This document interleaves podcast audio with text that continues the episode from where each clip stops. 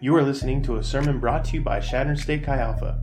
I pray that this sermon will bless you and teach you something new today. And you can find a link to our website in the info.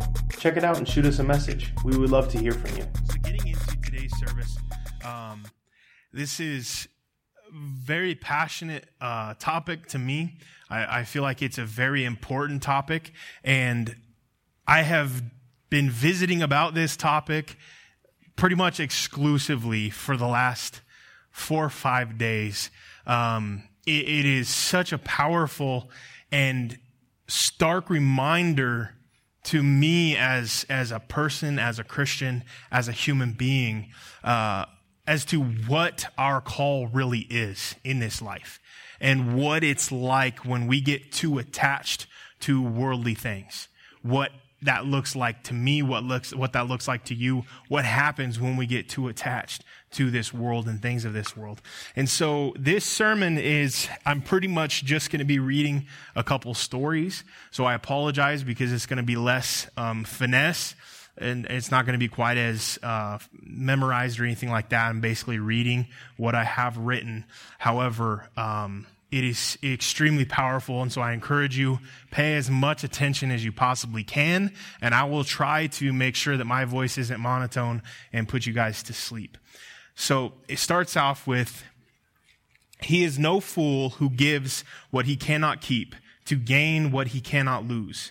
These were the words penned in missionary Jim Elliot's final journey before he and his four companions gave their lives in an effort to reach the Huaorani tribe of Ecuador with the life changing gospel of Jesus Christ.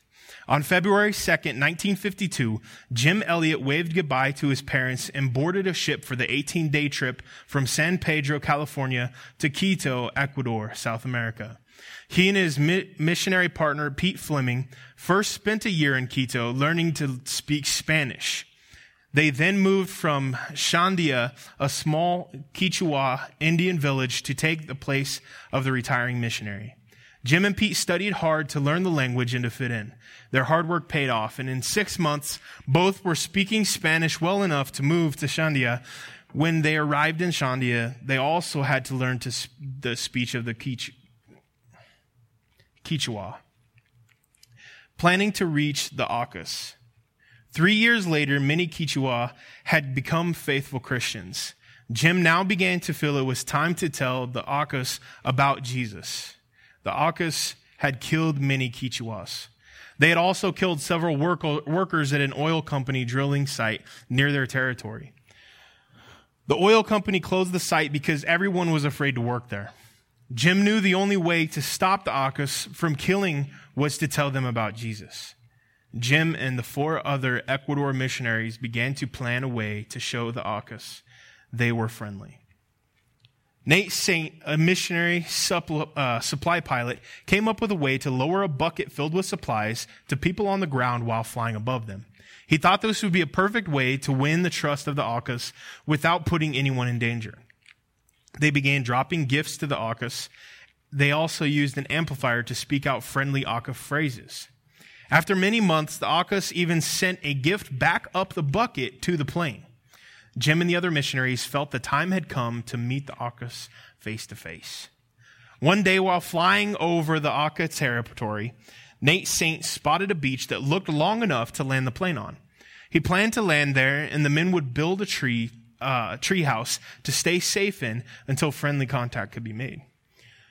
The missionaries were flown in one by one and dropped off on the Auca beach.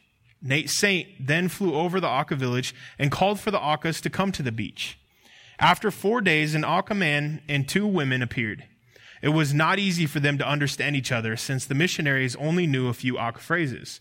They shared a meal with them, and Nate took the man back up for a flight in the plane.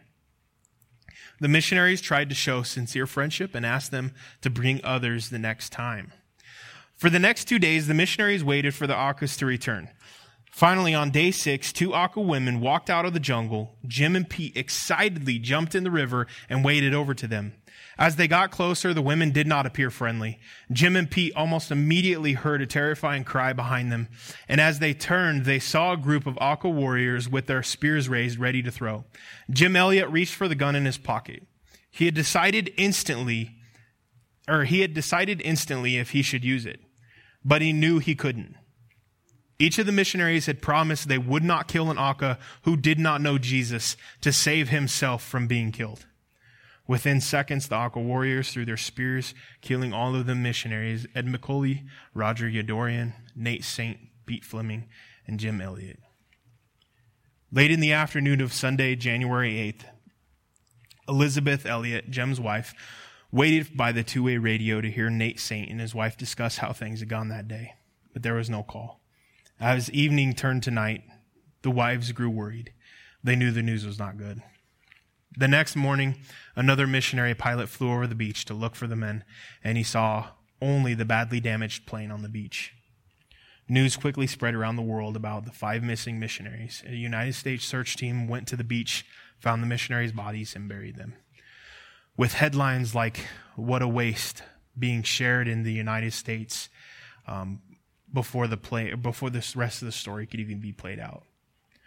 But don't think that Operation Auca ended there because it didn't.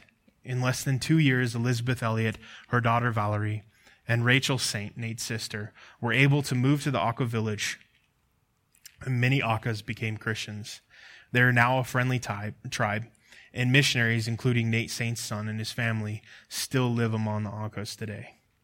Elizabeth Elliot even helped make a movie about Operation Auca called Through the Gates of Splendor. It showed real life scenes of the five missionaries on the beach with the friendly Aucas. It also included footage of the two years she and her daughter spent living in the Auca village. During his life, Jim Elliot longed for more people to become missionaries. In his death, however, he probably inspired more people to go to other countries to share the love of Jesus than he ever could in his entire life. So, fast forward to November 2018. John Allen Chau of Vancouver, Washington, willingly surrendered his life in an attempt and an effort to share the gospel of Jesus Christ with the people of the Indian Sentinel Islands. The Sentinel Islands are home to the Sentinelese people who have remained untainted by outside contact for millennia. They have killed all who have endeavored to communicate with them, and the Indian government has mandated that they are to be left alone under penalty of law. The Indian Navy now patrols the island to ensure no one attempts to contact the Sentinelese in any way, and it is even forbidden for the Indian Navy, Indian Navy to uh, go to the island. Chau knew the risks involved with attempting to reach this people group with the gospel. He knew he would probably die in his mission. He wrote in his final journey, journal entry before going to the island one last time Whether I return or not, let it be for the glory of God. You guys might think that I'm crazy in all of this, but I think it is worth it to share Jesus to these people. Be not do, do, please do not be angry at them or at God if I get killed. Rather, please live your lives in obedience to whatever He has called you to, and I'll see you again when you pass through the veil. This is not a pointless thing. The eternal lives of the tribe is at hand, and I can't wait to see them around the throne of God, worshiping in their own language, as Revelation 7 9 through 10 states. Many of you guys have probably seen this story uh, about John circulating the internet, along with all of the, the promotion and the criticism that has been coming alongside it. If you haven't, then I will share with you some of the criticisms that I have seen from Christians. The response to Chau's martyrdom has been mixed. I've seen everything from cruel mockery to criticism to praise for his heroism. I don't expect the world to understand the sacrifice Chau made for his faith. To the world, the gospel is foolishness. If you don't believe me, see 1 Corinthians 1:18. What has disheartened me the most is the response I have personally seen from Christians to the sacrifice of this man. The criticisms from Christians have been many. In fact, I've seen more criticism from Christians than I've seen praise from Christians. For some, what he did was wrong or for some, what he did wrong was fail to respect the wishes of the Sentinelese. And he should have just gone home when he wasn't accepted the first time. For others, Chau acted foolishly because he could have exposed them to microbes for which they had no immunity and killed them with disease. Others complained that he broke the law or would have spoiled their primitive way of life, or that he was an American imperialist or akin to a home invader. Yes, these are real objections that I have actually read from people I know personally that are Christians, even some of them pastors. While some of these objection, objections have more merit than others, I have yet to hear someone propose a valid alternative. If the Sentinelese are to be reached, there is no way that does not involve outside contact, illegal activity, and almost certain death. No matter what tactic John would have taken, the result would have been the same.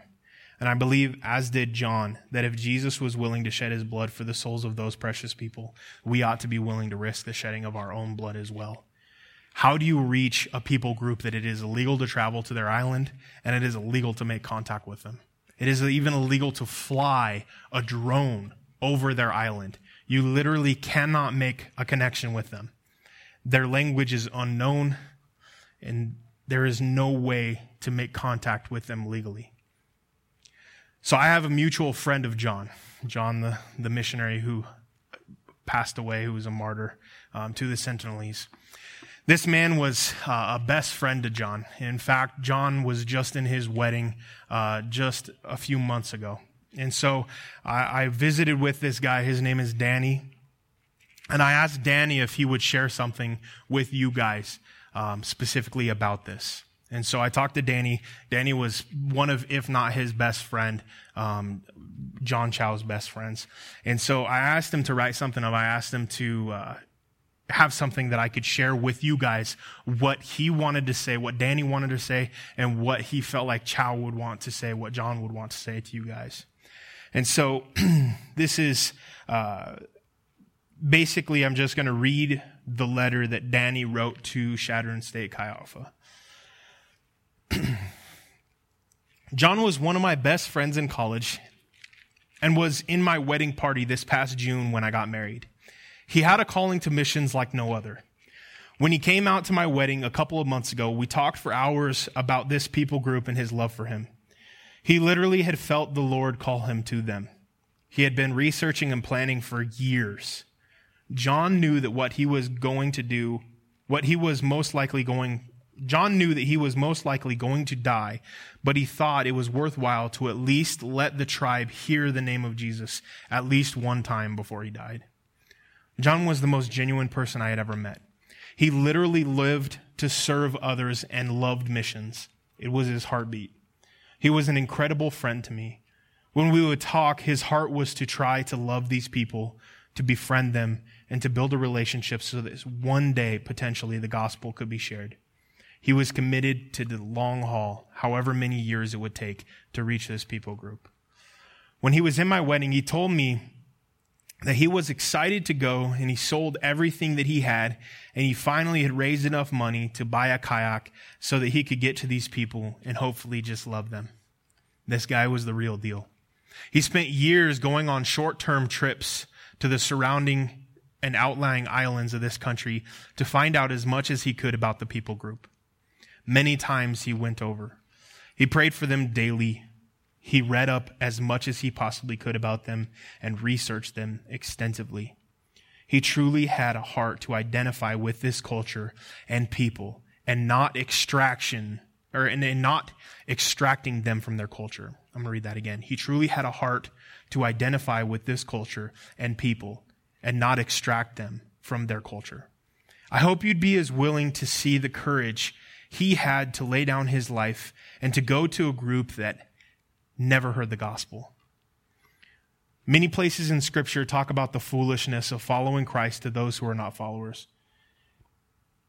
If your metric for this, or excuse me, if your metric for if this was a success or not is the same view of what the world would think, then of course this is a failure. But our metric isn't what the world thinks. It's what God's word says and what he's called us to. Many news stations, reporters, and family members who are not Christians have read out to me to share how inspiring John's life was and how it has made them question their faith. I'm going to bring Princess up to date. So basically, I'm reading a letter. No, you're good. Just so you can kind of understand. Um, have you seen anything about John, the guy that um, was killed on the Sentinelese Island, the martyr? So there was a guy named John who went to the Sentinelese Islands um, in between India and somewhere, and uh, um, he was killed instantly uh, it's an island of people that it's illegal to travel to them because they're they've remained untouched basically for thousands of years. Um, and I have a mutual friend with John, and this is the letter that the mutual friend wrote to Chadron Chi Alpha. So I'm going to read the last few sentences again. But our metric isn't what the world thinks. It's what God's word says and what he's called us to.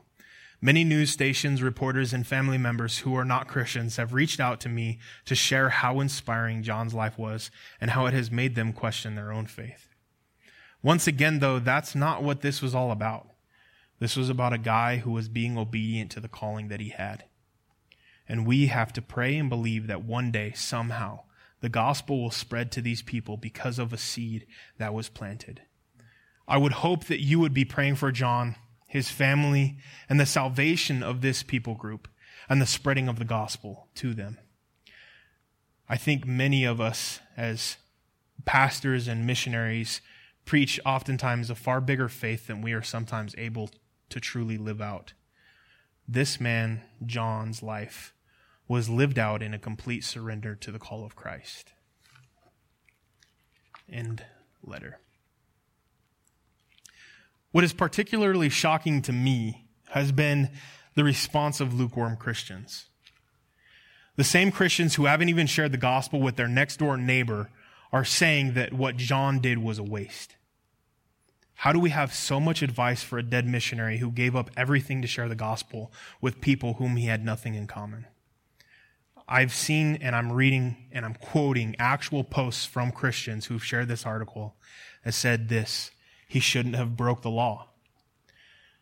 Another post said, You play stupid games, you win stupid prizes. Another post said, What is it about Americans that think that they need to fix everything? These are actual quotes I have read from actual Christians whom I personally know. Some of them even pastors. These quotes are from people, from Christians who likely, as they posted it, were sitting on their couch binge watching Netflix and are criticizing a man who was willing to give up his life to reach a people group. And so, if any of you have criticism for Mr. Chau, I ask that if you would show me, I ask that you would show me how he should have done things the right way. Not tell me, show me. Because the church is founded on the blood of the Lord Jesus. The foundations of the church are wetted with the blood of martyrs. And so I have to ask myself, how have we gotten so far away from the heart of the gospel that the modern church has forgotten what it is like to bleed for the name of Jesus Christ? In Acts, we read about the very first martyr, Stephen. After a forceful declaration of the gospel and a resounding condemnation of the Jewish religious leaders, Stephen was stoned to death as recorded in Acts 7, in which I'm going to read. Acts 7, starting in verse 54. When the members of the Sanhedrin heard this, they were furious and gnashed their teeth to him. But Stephen, full of the Holy Spirit, looked up to heaven and saw the glory of God. And Jesus standing at the right hand of God, Look, he said, I see heaven open and the Son of Man standing at the right hand of God. At this they covered their ears, yelling at the top of their voices, and they all rushed at him, dragging him out of the city and began to stone him. Meanwhile, the witnesses laid their coats at the feet of a young man named Saul. While they were stoning him, Stephen prayed, Lord Jesus, receive my spirit. Then he fell on his knees and cried out, Lord, do not hold this sin against them.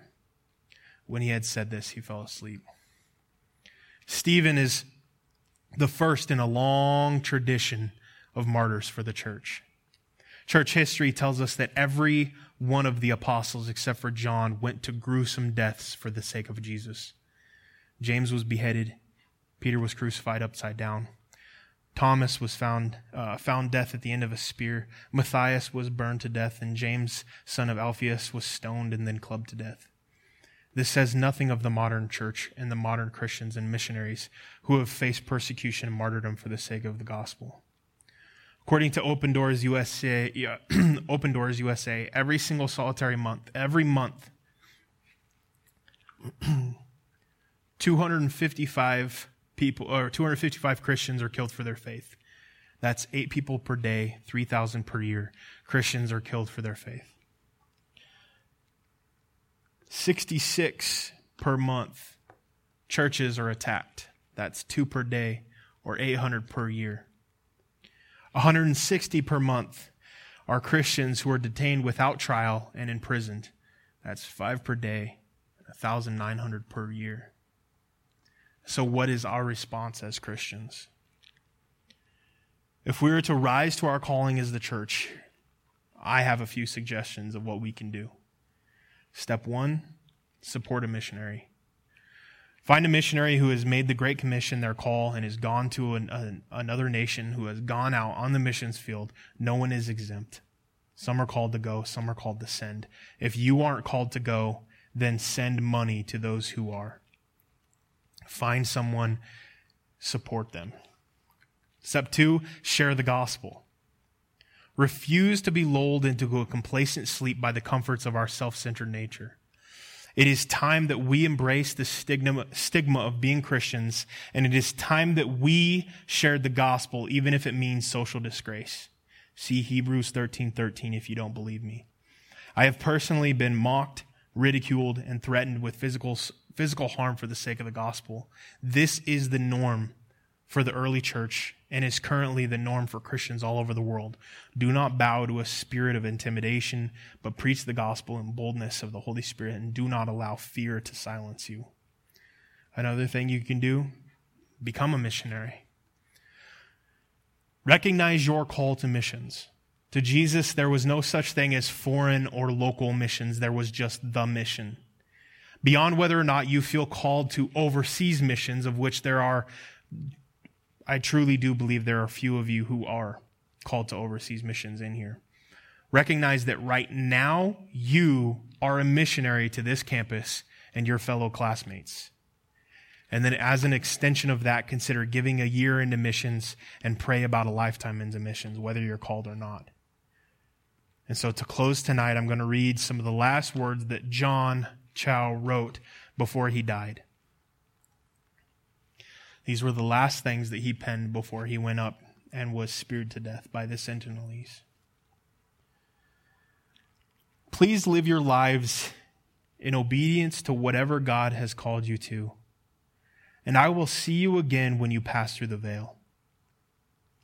This is not a pointless thing. The eternal lives of this tribe is at hand and I can't wait to see them around the throne of God, worshiping in their own language, as Revelation 7 9 through 12 cites. I love you all, and I pray none of you love anything in this world more than you love Jesus Christ. Soli Deo Gloria, which is Latin for to God alone. Let us pray. Lord, we love you and we thank you even though sometimes we don't understand. And though it can be hard to understand why John was martyred, why this man who had such passion, why his call was cut short. But God, we pray for his family. We pray for those close to him. We pray for um, his best friends who knew him so well. We pray that they could be at peace and that they could come to know you through this. And God, we pray for the Sentinelese. We pray that the same thing that happened when Jim Elliot was martyred would happen to the Sentinelese. That this would cause an outcry for missionaries and for prayer to go forward for the Sentinelese. And God, we stand now praying that you've forgiven them and that you have a plan in place to reach these people for you. That they could be a tribe of peace. The Lord, when it's when your humanity is so far gone that murdering someone is easy and is sport, the way that it is to the Sentinelese, the way that they killed John. God, these are a people group that are at conflict or at war within themselves. And so, God, we pray that you would give them peace and that you would convict them um, for what they have done so that they might seek out your name. and that you would have lined people up who are ready to go, who are ready to serve, and who are called to the Sentinelese. That John's death would not be in vain. God, I pray for us uh, that these stories could inspire us. We would no longer be content just being Christian. Lord, we could be inspired to do more inspired to get closer to you, inspired to have the kind of relationship that John had with you, and inspired to not live in fear. Whether it's death or persecution or just awkward conversations. Lord, we so often live in fear. So, God, I pray that you could help us to no longer live in fear. And that, Lord, you would light a fire in us and in our hearts to go after you, to share the gospel like the world was ending tomorrow.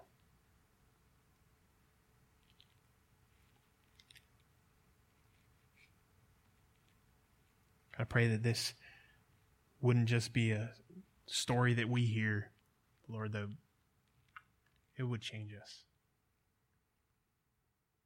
It's in your name.